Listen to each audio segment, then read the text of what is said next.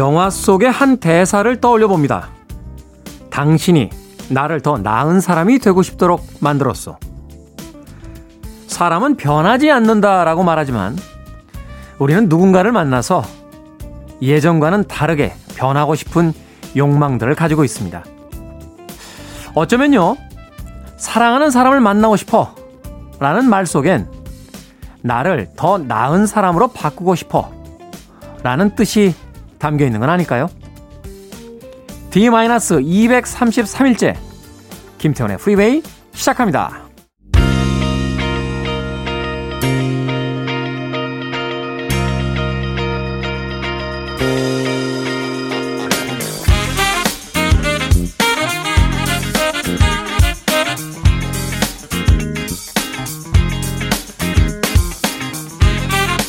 빌보드 키드의 아침 선택 김태훈의 프리웨이 저는 클 태 자 쓰는 태디 김태훈입니다. 자 일본계 미국인이죠. 먼데이 미치루 재즈 아티스트로 분류가 되긴 합니다만 경쾌한 댄스 음악 또 클럽용 음악도 굉장히 많이 발표했던 그런 뮤지션입니다. 먼데이 미치루의 You Make Me 들으셨습니다. 90년대 후반인가요? 2000년대 초반쯤에 우리나라 clubber들 소위 당시에 이제 클럽에 다녔던 사람들에게는 어, Nujabes, 어, D'Sound, Fantastic Plastic Machine, 뭐, 이런 팀들과 함께 굉장히 많이 예, 애호되던, 예, 즐겨 들었던 그런 음악이 바로 이 먼데이 미치루의 You Make Me 였습니다. 아마도 당시에 그런 음악들 좋아하셨던 분들이라면 첫 곡 들으시면서 아, 이 곡 아는데? 하는 분들 꽤 많으셨을 것 같습니다. 자, 일요일 일부 음악만 있는 일요일로 꾸며드립니다. 좋은 음악들 논스톱으로 이어서 들려드립니다. 또 2부에서는요, 재즈피플 김광현 편집장님 모시고 분위기 있는 일요일에 Sunday 재즈 morning으로 함께 하도록 하겠습니다. 기대해 주시길 바랍니다. 자, 청취자 여러분들의 참여 기다립니다. 문자번호 샵 1061, 짧은 문자는 50원, 긴 문자는 100원, 콩은 무료입니다. 여러분은 지금 KBS 2라디오 김태훈의 프리웨이 함께하고 계십니다.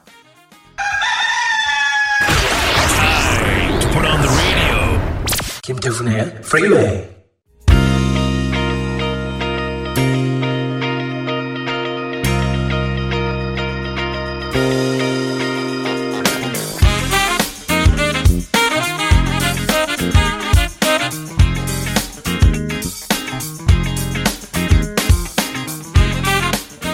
세 곡의 음악 이어서 보내드렸습니다. 어쉬의 Nice and Slow 그리고 TLC의 No Scrub 그리고 도넬 존스의 You Know What's Up까지 세 곡의 음악 이어서 들려드렸습니다. 자, K77168109님께서요, 소외해. 복 많이 받으소, 건강하소, 하는 일마다 잘 돼서, 특히 테디님, 아프지 마소, 라고 보내주셨습니다. 고맙습니다. 아, 올해가 소외해다 보니까 이 소자로 끝나는 인사말이 굉장히 좀 유행이다라는 생각이 듭니다. 물론 이제 절기상으로는 아직 소외는 아니죠. 뭐 그렇다 할지라도 우리가 기분 학상, 예, 소자 붙여서 인사할 수 있는 거죠. 어. 얼마 전에 그 SNS 보는데 그 제 SNS 친구 중에 한 명이 이런 인사를 받았대요. 형님, 새해 복 많이 받으소 소고기 먹고 싶소라고. 안 웃겨? 나만 웃긴가? 아, 바깥에 있는 스탭들 중에서 웃고 있는 건 어, 저와 연배가 비슷한 미니롱 PD밖에 없습니다. 예, 아재 개그라는 게 이제 증명되는 순간이죠. 나머지 스탭들은 그냥 담담합니다. 평상시와 같이 평정심을 유지하며 아, 방송을 모니터하고 있습니다. 안 웃겨요? 예, 새해 방, 복 많이 받으소 소고기 먹고 싶소. 예, 괜찮은 인사인데. 아닌가? 네. 자, 이효정님. 매일 아침 출근길에 듣다가 이렇게 따뜻한 방 안에서 오프닝을 들으니까 테디한테는 미안하지만 너무 좋습니다. 라고 보내셨습니다. 괜찮습니다. 여러분들이 어디 추위에 벌벌 떨면서 듣는 것보다는 편안하게 들어주시는 게 저도 좋습니다. 그래야 좀 더 오래 들을 수 있고 또 온전히 음악을 어, 즐길 수 있으니까요. 저도 사실은 이렇게 길 걸어 다니면서 이어폰 써서 음악 들을 때 있는데 음악에 온전히 집중하기가 쉽지가 않습니다. 어, 길 걸으면서 이렇게 또 주의도 해야 되죠. 신호등이 걸리면 또 멈춰 서야죠. 신호 바뀌는 것도 확인해야죠. 뭐 어, 눈에 띄는 것들이 있으면 또 이렇게 한눈도 팔죠. 하다 보니까 음악을 온전히 즐기기 쉽지 않은데 이렇게 휴일에 따뜻한 방 안에서 어, 음악 듣는 거 좋은 것 같아요. 예. 특별히 할 일도 없을 때 아침 7시쯤 눈 떠서 9시까지 민기적거리면서 음악 듣는 거. 좀 그렇게 게으름 피워도 됩니다. 아, 일주일 동안 열심히 살았으니까요. 자, 쩡이맘님, 테디님, 저의 새 아침은, 새 다짐은 아프지 말고 건강하자입니다. 테디의 새 계획은 뭔가요? 지난번에 북구북구 시간에 제가 한번 이야기 드렸어요. 예. 저는 금년에 여러 사람들에게 야 태훈이 알지? 어 그 자식 변했다고 이상해졌어 하는 소리 듣는 겁니다. 예. 사람이 갑자기 큰 돈이 벌리면 예, 그런 소리를 듣게 되는다고 해서 올해는 꼭 그 소리를 듣고 싶습니다. 예. 몇 년 동안 야 태훈이 참 괜찮은 애야. 그 친구 뭐 한결같지? 뭐 이런 이야기만 계속 들어왔는데요. 예, 올해는 좀 한결같지 않았으면 좋겠다는 개인적인 바램을 예, 가져봅니다. 예. 농담입니다. 아, 몇 푼의 돈 때문에 주변에 평생 동안 사귀어온 친구들을 이룰 수는 없죠. 김지현님께서요, 테디 왠지 글쓰기 교실 하셔도 대박 나실 것 같아요. 라고 하셨는데, 계획 중입니다. 예, 올해에 내려고 계획하고 있는 책이 한 권 있는데요. 예, 그 책이 잘 팔리면 내년쯤에는 글쓰기에 대한 책을 하나 예, 내볼까 예, 생각 중입니다. 물론 이제 올해 내는 책이 잘 팔려야 된다는 전제하에 그렇습니다. 제가 몇 년 동안 조금 이상한 책들을 많이 냈어요. 예, 몇년 전에는 의사분들과 대담한 의학책을 하나 냈고요. 그 전에는 또 정치인과 대담한 정치책을 하나 냈고 그 전에는 또 예술가들하고 인터뷰한 또 문화 예술에 관한 책을 하나 냈는데 올해는 수필 같은 걸 하나 내볼까 생각 중입니다. 예. 기대해 주시길 바라겠습니다. 예. 사주셔야 돼요. 네. 다 고개 끄덕이시는데 막상 또 내놓으면 잘 안 팔리더라고요. 자, 브라이언 맥나이스의 음악으로 갑니다. One Last Cry 그리고 가브리엘의 Dreams까지 두 곡의 음악 이어서 보내드립니다.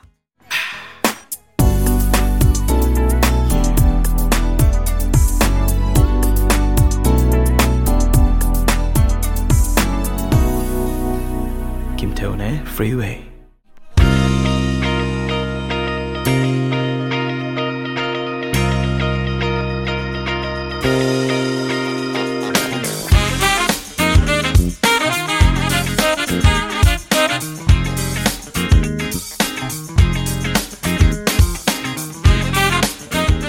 DNA featuring 수잔 베가의 Tom's Diner 이어진 곡은 blue-eyed soul 계열의 아, 유명한 듀오죠. 홀앤어치의 I Can Go For That 들으셨습니다.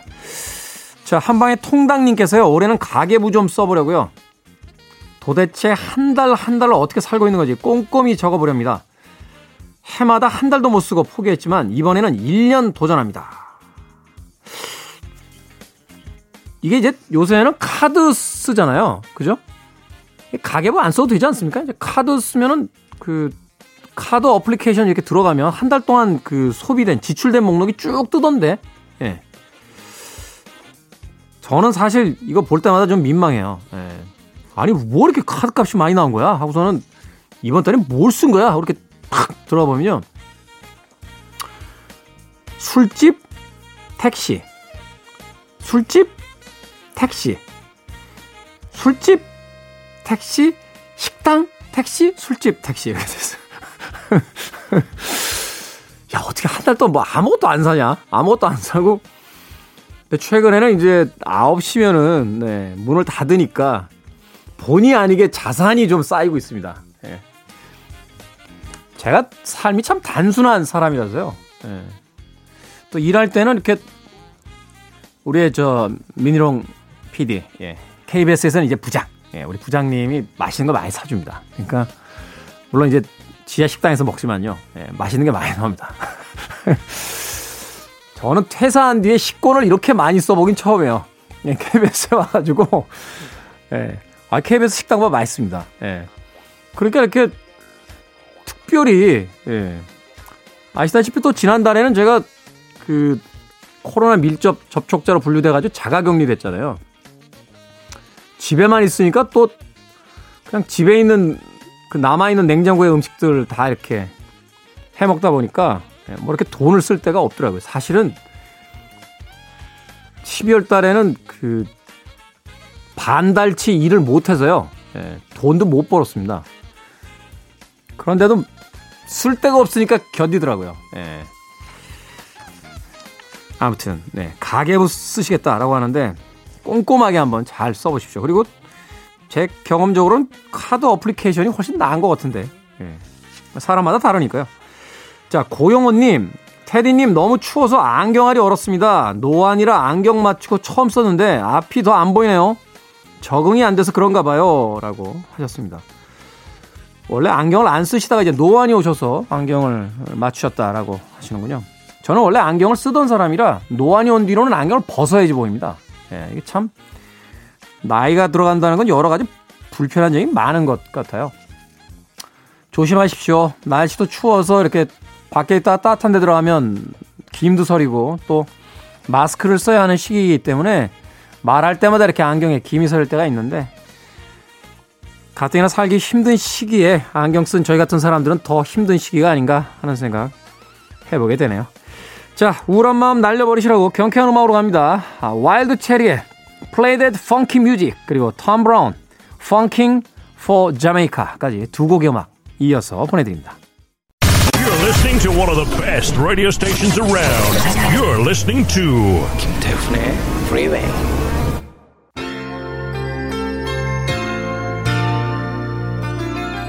나라다 마이클 월든 and 안젤라 보필 네, Never Wanna Be Without Your Love 1부 끝곡입니다.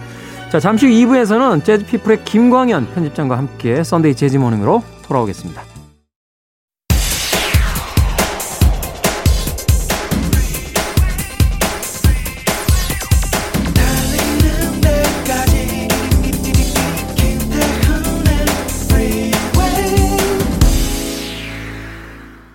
엘 드바지의 진지 들으셨습니다. 자, 분위기는 이 곡으로 김태훈의 Freeway 2부 시작했습니다. 2부는 예고해 드린 대로요. 재즈피플의 김광현 편집장과 함께 일요일에 편안한 재즈 음악 감상하는 시간 같습니다. Sunday Jazz Morning 잠시 후에 만나 뵙겠습니다. I want it, I need it, I'm desperate for it. Okay, let's do it. 김태훈의 Freeway.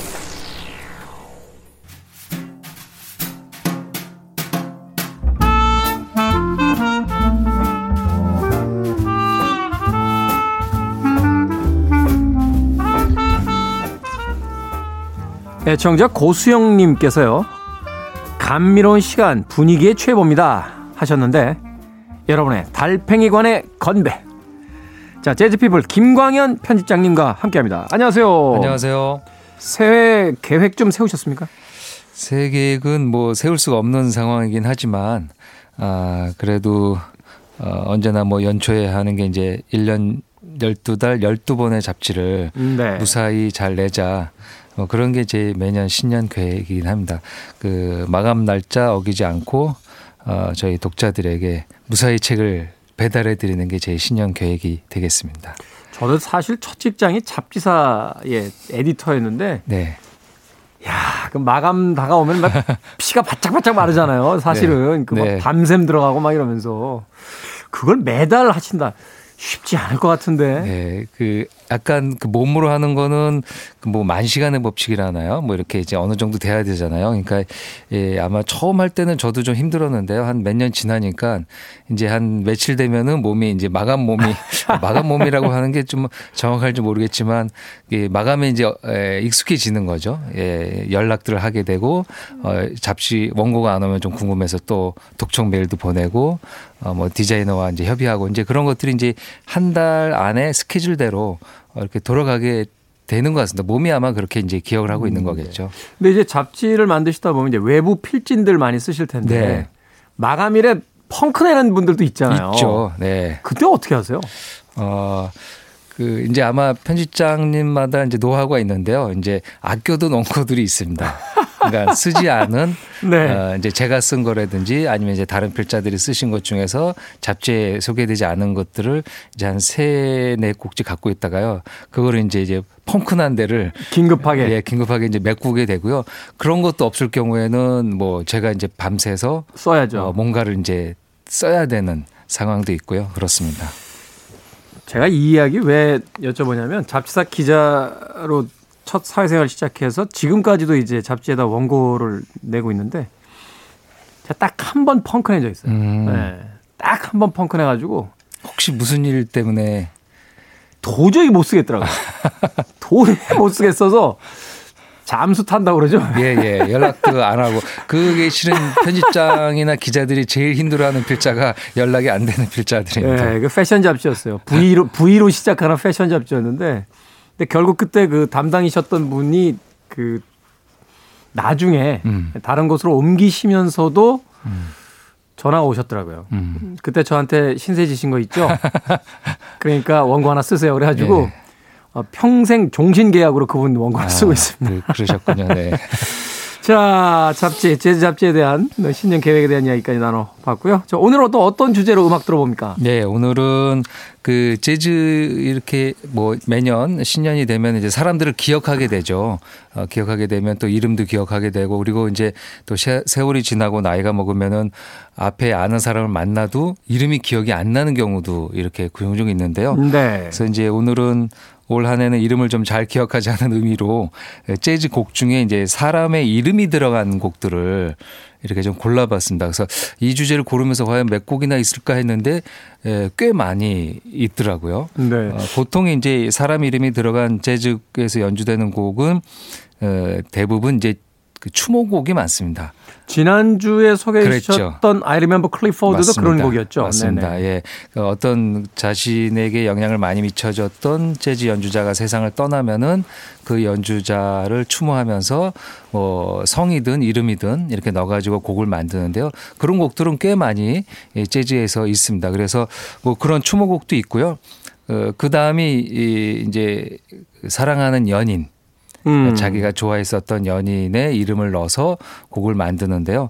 이제 간혹 그런 경우가 있더라고요. 그, 그 베니 골슨이라는 테너 색소폰 연주자가 있습니다. 네. 아마 영화 좋아하시는 분들은 어 이제 터미널이란 영화 제가 이제 몇 번 소개드렸는데 터미널이란 영화에서 마지막에 그 톰, 톰 행크스가 만나는 아티스트인데요. 그 아티스트가 아, 만든 곡 중에 Along Came Betty라는 Betty라는 곡이 있는데요. 네. 그 베티가 자신의 연인이었다고 합니다. 음. 근데 에, 그 연인과 결혼을 하지 못하고 다른 여성과 결혼을 하면서 아. 그 사모님 앞에서 그 곡을 연주할 때마다 굉장히 난감했다라는 얘기를 이렇게 하는 걸 들어본 적이 있습니다. 그래서 그 사랑하는 연인을 위한 곡을 만들 때도 뭐 그런 또 에피소드가 있을 것 같습니다. 좀 조심해야 돼요. 사실 이제 재즈 뮤지션은 아닙니다만 저도 방송에서 몇 번 이야기 했었는데 그 토토 같은 그룹 워낙 여자들 이름이 많아서 그 스티브 루카서가 한국에 왔을 때 좀 물어봤어요. 음. 왜 이렇게 여자 이름이 많냐라고 했더니 멤버들이 여자친구가 바뀔 때마다 곡을 하나씩 만든다는 거야. 그래가지고 유독 그 여자 이름이 많은데 뭐 레아, 뭐 로자나 그렇죠. 뭐, 뭐, 예, 뭐 예. 이런 이런 이름들이 많은데 사실은 그 새 여자친구가 생기면 공연 가서 그 노래 부르기가 좀 민망하다 하는 이야기를 해서 네, 웃었던 기억인데 재즈 뮤지션들도 마찬가지의 네. 에피소드들이 있군요.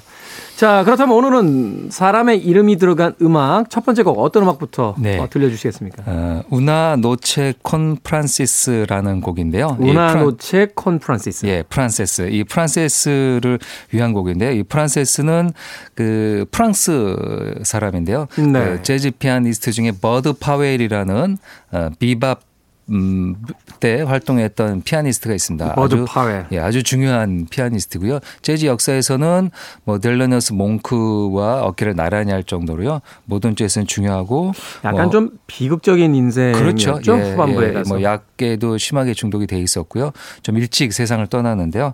이 버드 파웰은 그 당시 4, 50년대 재즈 연주자들이 유럽으로 많이 가서 활동을 했습니다. 미국에서 뭐 흑인 백 흑- 흑- 흑인과 백인의 차별도 좀 심했고 네. 재즈 연주자들에 대한 어, 처우도 이렇게 시원찮았고요. 않았고. 그래서 유럽으로 많이 갔는데요. 버드 파웰은 에, 프랑스 파리에서 활동을 했는데요. 그 파리에서 만났던 프랑스 재즈 애호가 자신의 열렬한 팬 이름이 이제 프란시스라는 사람입니다. 그래서 네. 이 프란시스와의 에, 이런 이야기들을 에, 곡으로 만들었는데요. 이 프란시스는 나중에 버드 파웰 자서전을 어, 써주기까지 할 아. 정도로요. 굉장히 에, 개인적으로도 친해지고 그렇고요. 이 프랑스의 재즈 팬과 미국의 재즈 연주자들의 에, 에피소드를 가지고 만든 영화가 나중에 나온 Round Midnight이라는 영화. Round Midnight. 예, 그 영화에는 이제 덱스터 고든이 직접 주연을 했죠. 그래서 그 영화 안에는 뭐 레스터 영이나 아 이제 이 버드 파웰의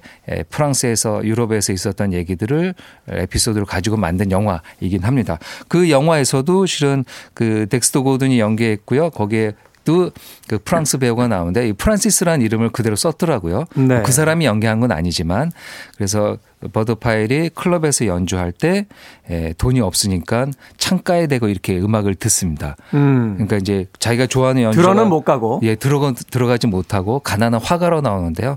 그래서 이제 약간 반지하의 이런 어 클럽이니까 이 창문에다 귀를 대면 들렸나 봐요. 그래서 네. 비가 막 억수같이 쏟아지는데 귀를 대고 연주를 듣는 그 장면인데 그 장면이 실제로 버드 파웰과 프란시스 간의 50년대 얘기였다고 합니다. 아. 그게 나중에 이제 80년대 나온 영화에도 그대로 들어가 있고요. 그래서 그 아주 우정이 남자 간의 우정, 그 다음에 재즈와 재즈 연주자와 재즈 팬 간의 우정 그런 것을 담은 Una Noche con Francis라는 곡을 골랐습니다. 네. 버드 파웰 뭐 당시에 뭐 많은 재즈 연주자들이 다 그랬습니다만 이제 약물 문제가 또 있었고 이후에는 약간 정신분열증적인 네, 네. 그렇습니다. 어, 또 어, 후반부에 어떤 질병을 앓으면서 좀 비극적으로 세상을 떠났습니다만 재즈사에서는 불세출의 어떤 네. 연주자로 이해가 되는 그런 아티스트입니다.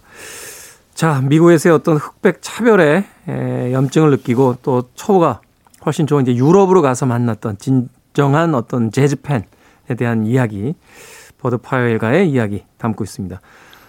오늘은 허비 행콕 버전으로 듣- 듣는군요. 네. 그 허비 행콕 이, 이 곡을 연주한 이유는 그 말씀드렸던 영화 Round Midnight의 영화 감독, 그러니까 음악 영화의 음악 감독을 맡았고요. 당연히 피아노도 이 허비 행콕이 연주를 했습니다. 음, 네. 아, 그렇군요. 허비 행콕이 피아니스트죠. 네.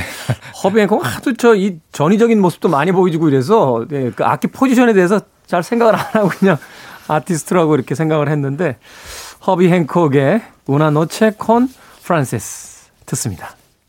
허비 행콕의 Una Noche con Francis 버드 파월과 그를 사랑했던 한 프랑스 재즈 팬에 대한 이야기 담겨져 있는 곡이었습니다. 음악이 오히려 경쾌하네요. 네. 그 버드 파월은 이제 비극적인 삶 때문에 좀 어두운 곡이 많은 편인데요. 어, 어두운 곡과 그 다음에 아예 이제 좀 속주. 그 재즈에서 이제 피아노 속주에서는 뭐, 어, 둘째 가면 서러워할 아티스트입니다. 근데 이 곡은 추종을 불허하죠. 그렇죠. 이 곡은 조금 그 리듬미컬하게 약간 라틴 리듬도 느껴지고요. 아마 이이 다른 나라에서 이국에서 그 또 프랑스 재즈 팬을 만났을 때 그런 기쁨을 이렇게 약간 리드미컬하게 템포 있게 연주한 게 아닌가 하는 생각이 드네요. 그러네요. 이 버드 파월이 미국에서의 어떤 연주했던 음반들과 또 프랑스에 가서의 어떤 음악들에 좀 차이가 있겠네요. 음. 왜냐하면 음악이라는 게 사실 그가 속해 있는 공간이라든지 그럼요. 어떤 네네. 분위기에 따라서 많이 달라지는 거잖아요. 네, 네, 네. 그런 의미에서 유럽에서의 시기가 어쩌면 버드 파월에겐 좀 행복했던 어떤 한때가 아닐까 하는 생각하면서 음악 들어봤습니다. 자, KBS 2라디오 김태현의 프리웨이 재즈 피플 김광현 편집장과 함께 여유 있는 Sunday의 재즈 morning으로 어, 함께하고 있습니다. 오늘은 사람의 이름이 들어간 그 사람의 이름과 음악에 대한 사연을 담고 있는 재즈 음악들을 소개를 해드리고 있습니다. 다음 음악은 어떤 음악입니까? 네, 다음은 어, 또 여성의 이름이 들어가 아, 있는데요. 아무래도 어, 재즈 연주자들은 남성들이 좀 비율적으로 많죠. 특히 연주자들은 예, 그렇죠. 예, 예. 예, 보컬리스트 예. 빼고 연주자들은 남성의 이름이 많으니까 이렇게 에, 이 버드파일처럼 우정을 담은 곡은 극히 드물고요. 네. 대체적으로 이제 연인의 이름을 넣어서 하는데요. 아까 말씀드린 대로 아, 그 물론 꼭 뭐 결혼을 한다고 해서 어떻게 되는 건 아니겠지만 중간에 이제 바뀌는 경우도 있는데요. 이 지금 소개해 드릴 곡은 어, 그, 그 세상을 떠날 때까지 자기 곁을 지켰던 아내를 위한 곡이 아. 되겠습니다. 찰리 헤이든 네, Waltz for Ruth라는 곡인데요. Waltz for Ruth. 루스. 예. 그 찰리 헤이든의 에, 이제 부인이 되겠죠. 아내가 되겠는데요. 루스 카메론이라는 아, 아티스트입니다. 원래 그 재즈 보컬도 했었고요. 어, 그다음에 제작도 하고 그래서 찰리 헤이든의 많은 앨범들을 같이 했었던 어, 아티스트입니다. 그래서 어, 루스를 위한 왈츠를 만들었는데요. 어, 지금 소개해 드릴 버전은 그 기타리스트 팬 메시니와 함께 했었던 어뭐 그 시네마 천국도 여기 아마 연주가 되어 있었고요. 뭐 네. 아주 한국인들이 좋아하는 재즈 앨범이죠. 찰리 헤이든과 팻 메시니가 같이 연주했던 Beyond the Missouri Sky라는 앨범에 이 곡이 예, 실려 있습니다. 네. Beyond the Missouri Sky. 이 음반 참 한국 팬들 좋아했던 것 좋아하죠. 같아요. 네, 네. 음반 나오고 나서도 판매량도 그 재즈 음반 치고는 꽤 많이 팔렸던 꽤 많이. 지금도 아마 계속 매년 네. 어, 판매가 되고요. 그 아무래도 이제 우리가 알고 있는 곡들이 좀 있고 그리고 기타와 어쿠스틱 베이스, 베이스와 네. 기타 두 명의 아티스트가 연주해서 그렇게 사운드가 과하지도 않고요. 아주 소박한 아, 그 연주여서 우리나라 재즈 팬들이 좋아하는 것 같습니다. 네. 이 곡은 어 이제 아까 얘기 드렸는데 이제 찰리 헤이든의 아내라고 했는데요. 이 찰리 헤이든은 그 가족이 다 또 음악 가족으로 유명합니다. 그래서 네. 그 아들도 음악을 하고요. 특히 이제 유명한 게 이 찰리 헤이든의 딸이 있습니다. 세 쌍둥이. 음. 그래서 Haden Triplets라는 팀이 있어요. 가족 팀이 있군요. 예, 그 딸 셋이 같은 날 태어났으니까 세 쌍둥이인데요. 세 쌍둥이가 팀을 만들어서 음악을 하는데 아버지의 음악을 따라서 재즈를 하는 게 아니고 country를 합니다.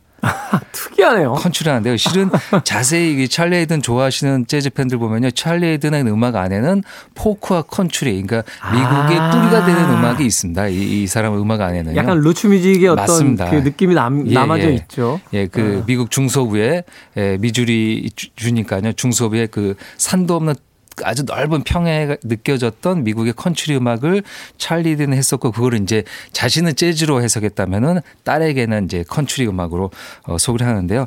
어, 또 여기서 재미난 게 이 Haden Triplets의 그 두 번째 딸이 있는데요. 그 딸의 남편이 음. 누구냐면요. 그 잭 블랙입니다. 코미디언 배우. 미국의. 그 영화 배우 예, 영화 배우 잭 블랙. 잭 블랙이 이 찰리 헤이든의 사위라고요. 사위죠. 오셨죠.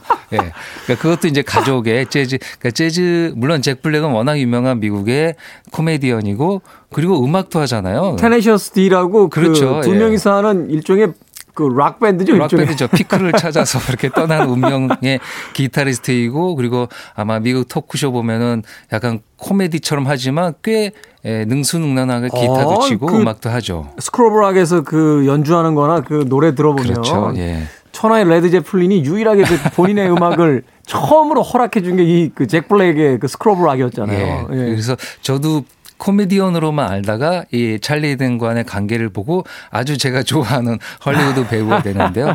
아, 이- 그랬군요. 예, 찰리 헤이든의 세 딸 중에 예, 한 명과 함께 결혼해서 지금도 어, 음악을 같이 하고요. 그리고 이 세 자매는 지금도 계속적으로 미국에서 활동을 하고 있습니다. 그래서 그 근데 또 그, 우리가 오늘 들어야 될 Waltz for Ruth에서 이 루스 카메론은 이 세 딸의 어머니는 아니고요. 네. 그 이제 첫 번째 부인과 해서 낳았던 어 아, 딸들이고요.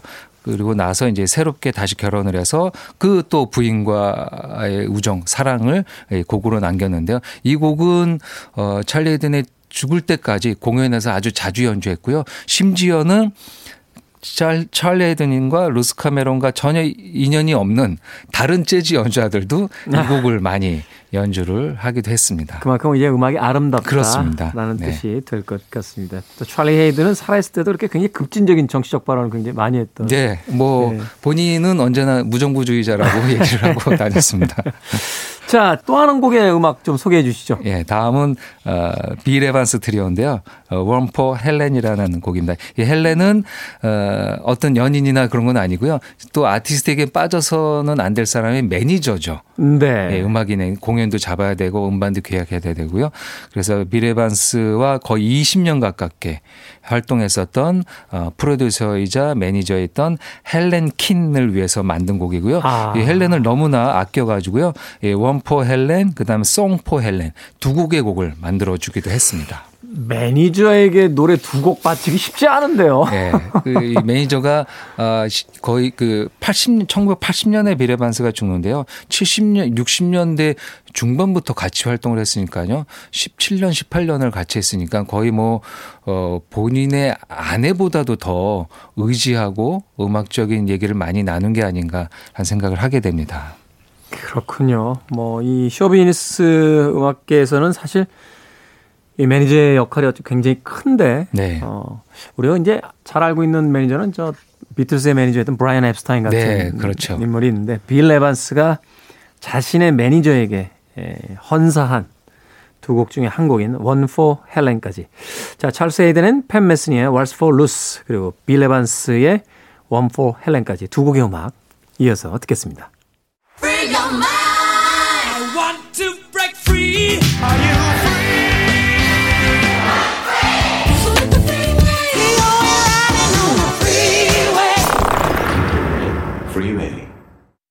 KBS 2라디오 김태훈의 프리웨이 재즈피플 김광현 편집장과 함께 Sunday Jazz Morning 함께하고 있습니다. 찰리 헤이든 and 팻 메스니의 Waltz for Ruth 그리고 빌 에반스 트리오의 One for Helen에 이어서 알디메올라의 네, 불을 뿜는 기타죠. 뭐 예전에 이런 표현 쓰긴 했습니다. 촌스럽긴 합니다만. Hey Jude 예, 비틀스의 음악까지 듣고 왔습니다. 아 연주가 이 비교적 최근 앨범이죠 알디메올라의. 네. 그 저도 이제 그 곡을 여러 버전을 듣다 보니까요. 이 올해 낸 음반이더라고요. 네. 알디메올라가 어, 비틀즈 곡으로만 앨범을 이렇게 커버를 했는데요. 아예 앨범명도 Across the Universe라는 어, 유명한 곡으로 앨범명을 정해서 발표했습니다. 네, 이 알디메올라 하면 아마 재즈뿐만이 아니라 이 연주 음반에서는 뭐 거의 전설이 된 Friday Night in San Francisco인가요? 음. 그렇죠. 그, 네. 어, 파코 데 루치아와 존 맥러플린과 함께했던 그 세 명의 기타 트리오 음반 아마 떠올리시는 분들 있을 겁니다. 제가 몇 번 이야기 드렸는데 인생에서 가장 제가 후회되는 순간이 그 공연을 못 본 거예요. 음. 제 티켓도 있었는데 그때 회사 다니던 시절이라 사장님이 갑자기 저녁 식사에 음. 참석을 해야 된다고 저 같았으면 그냥 갔어요. 공연을 못 보셔. 저도 그 공연을 못 봤, 못 봤던 것 같아요. 그 세종문화관에서 아마 거로 예, 세종문화관에서 기억이. 되는데 예. 저도 아마 앨범을 이제 워낙 많이 들어서 근데 이제 공연을 못 보고 아뭐 언제나 이제 그런 공연이 있으면 다음에 지금 너무 네. 바쁘니까 다음에 오면 그때 보이지. 근데 결국에는 다음 공연이 없어지고 어 몇 해 지나고 나서 어, 그세 명 중에 한 명의 파코 데루체가 세상을, 세상을 떠나면서 네. 이 공연은 이제 음반으로만 만날 수 있게 됐죠. 그러니까요. 그때 회사를 그만뒀어요. 회사를 그만두고 이 공연을 봤어야 되는데 네. 그때만 해도 이제 회사를 오래 다닐 생각. 그렇죠. 예, 또 사장님 부르시면 가셔야죠. 네. 그러니까 사장님 미워요. 네. 알디메올라의 헤이 주드까지 듣고 왔습니다. 알디메올라에 대한 소개 잠깐 해주시고요. 예, 네. 그 이제 일렉 재즈는 어쨌든 이제 어쿠스틱 중심인 음악이지만 네. 이 기타 이 60년대 말 70년대부터 이제 퓨전 재즈라는 장르가 등장하면서 락에서 사용됐던 electric 악기들을 이제 전폭적으로 사용하게 되는데요. 뭐 그 중에 가장 중심은 이제 electric 기타가 아, 될 것 같습니다. electric 기타에 음 뭐 뭐 세 손가락 안에 드는 파워맨이고요. 특히 이제 음, 이 네. 속주의 아주 달인이죠. 에, 그 무슨 모터를 단 듯하게 에, 이게 속주라면서도 그 몇몇 락 밴드의 음악처럼 이렇게 약간 뭉개지는 게 없고 네. 하나하나 이 아주 정확하게 네. 살려서 보통 네. 이제 alter picking이라고 하는데 네. 하나하나 정확하게 예, 연주하는 기타리스트로 유명하고요. 어 그러면서도 어 어쿠스틱 갈 때는 또 그 세 명 기타리스트랑 하기도 하고요. 어 그리고 최근에 한 10여 년 전부터는 이제 world music으로 조금 이렇게 넘어가서 음. 어 지금 들으셨던 것처럼 약간 집시 스타일이랑 한다든지 아니면 또 아프리카 음악을 좀 받아들여서 요즘은 재즈에서 폭을 넓혀서 world music과 재즈를 이렇게 합하는 합쳐서 연주하는 스타일을 구사하고 있습니다. 네, 생각해 보니까 뭐, 그, 폴 사이먼 같은 경우는 이제 팝 음악계에서 그 world music을 또 도입을 했었고, 또 60년대 어떤 보사노바의 열풍이라든지 이런 그 유럽 음악들을 또 끌고 들어온 걸 보면 재즈도 사실은 오래 전부터 이제 world music을 자신화 시키는데 노력을 네. 했었는데 알디메올라도 바로 그런 뮤지션 중에 한 명이 아닌가 네. 또 생각을 해보게 됩니다. 자, 재즈피플 김광현 편집장과 함께하고 있습니다. 오늘 소개해 주실 마지막 곡 어떤 곡입니까? 네, 오늘 마지막은 장고라는 곡이 되겠습니다. 장고. 예, 모던 재즈 쿼텟이라는 재즈 사에서 전무후무한 아마 편성일 것 같은데요. 보통 피아노, 베이스, 드럼 이렇게 이제 세 명을 피아노 트리오라고 하는데요. 어, 여기에 비브라폰이 들어간 편성입니다. 비브라폰이요. 예, 비브라폰 하면은 그 아마 그냥 연상하실 때 실로폰 우리가 이제 초등학교 때 이렇게 만나게 음, 되잖아요. 네. 예, 실로폰이 좀 작죠. 어, 이렇게 가슴 앞, 그러니까 앞에다 놓고 가슴 넓이의 크기인데요. 이게 좀 길고 높고 높고 밑에 이렇게 관이 달렸죠. 관이 달려 있고요. 네. 그래서 그 비브라폰을 연주하는 아티스트가 더해진 사중주 편성이 되겠습니다. 아. 그래서 피아노, 베이스, 드럼에 비브라폰이 에, 합해진 편성인데요. 모던 재즈 쿼텟. 재즈에서는 이제 이니셜을 따서 MJQ. 라고. 보통 더 많이 얘기를 하게 됩니다. 음, 네. 이 모던 재즈 쿼텟이 1956년에 장고라는 앨범을 발표했는데요. 이 아예 어떤 한 아티스트의 이름을 앨범명으로 하고 그리고 당연히 그 곡을 작곡해서 앨범에 실기도 했는데요. 이 장고는 어 초기 재즈, 특히 이제 유럽 재즈의 아주 중요한 연주자인 장고 라인하르트라는 아티스트의 이름이 되겠습니다. 네. 벨기에 기타리스트죠. 네. 벨기에의 집시 집시. 예, 집시 출신이고요. 특히 이 장고 얘기를 할 때마다 이제 에, 이제 언제나 아, 나오는 이름이 이 관용구가 세계에서 가장 아름다운 손이라고 합니다. 이분이 그 손가락 손 한쪽을 손가락을 세 개인가밖에 쓰지 못 못하는 쓰죠. 예. 그 기타를 치면은 왼손으로는 지판을 잡고 오른손으로 이제 줄을 튕겨야 되는데요. 특히 이 지판을 잡는 손이 화재로 인해서 손이 이렇게 약간 이렇게 붙었습니다. 그래서 네. 검지와 중지로만 연주를 합니다. 아. 그러니까 엄지는 지판 뒤를 이렇게 뒤를 잡아야 되고요. 지지해야 되니까. 예, 그리고 이 음, 뒤에 두 손은 이제 붙어서 활용이 좀 어려워요. 그래서 검지와 중지로만 연주를 하는데 그런데도 속주가 아. 가능하고 리드미컬한 리듬을 만들어내는 어, 아마 재즈에서는 이, 이 장고처럼 연주한 사람이 없죠. 예, 스타일이 그렇게 나올 수도 없고요. 없죠. 없다 보니까 이 장고 라인하르트의 연주는 어디서 듣든지 간에 아, 장고다. 그렇습니다. 느낌을 예. 바로 얻게 되잖아요. 네, 그렇게 되죠. 그리고 또 집시이기 때문에 그런 집시풍으로 느껴지는 선율과 아, 템포들을 잘 활용을 하고요. 그래서 이제 이 프랑 벨기에 출신이지만 아무래도 프랑스에서 활동을 하다가 음, 네. 아, 나중에 이제 미국의 거장인 듀크 엘링턴 같은 사람들에게도 인정을 받아서 미국에까지 진출해서 좋은 활동을 보여주는데요. 안타깝게 이제 40대 초반에 이 뇌졸중으로 어, 조금 일찍 세상을 떠났습니다. 그래서 이제 네. 재즈 연주자들이 이 사람의 추모하는 곡을 만든데요. 이 모던 재즈 쿼텟의 리더인 존 루이스라는 피아니스트가 이 곡을 만들어서 앨범에 넣습니다. 장고 라인하르트. 저도 여름만 되면 듣는 곡이 이 장고 라인하르트의 라메르라는 곡이었고 네. 예전에 다른 방송사에서 라디오 진행할 때는 시그널 음악 중에 하나를 그 마이너 스윙을 썼던 네, 마이너 스윙. 그런 좋죠. 기억이 있습니다. 더 모던 재즈 쿼텟의 장고 들으면서 재즈 피플 김광현 편집장과는 인사를 나누도록 하겠습니다. 고맙습니다. 감사합니다. 자, 광고 듣고 와서 이 곡 듣겠습니다.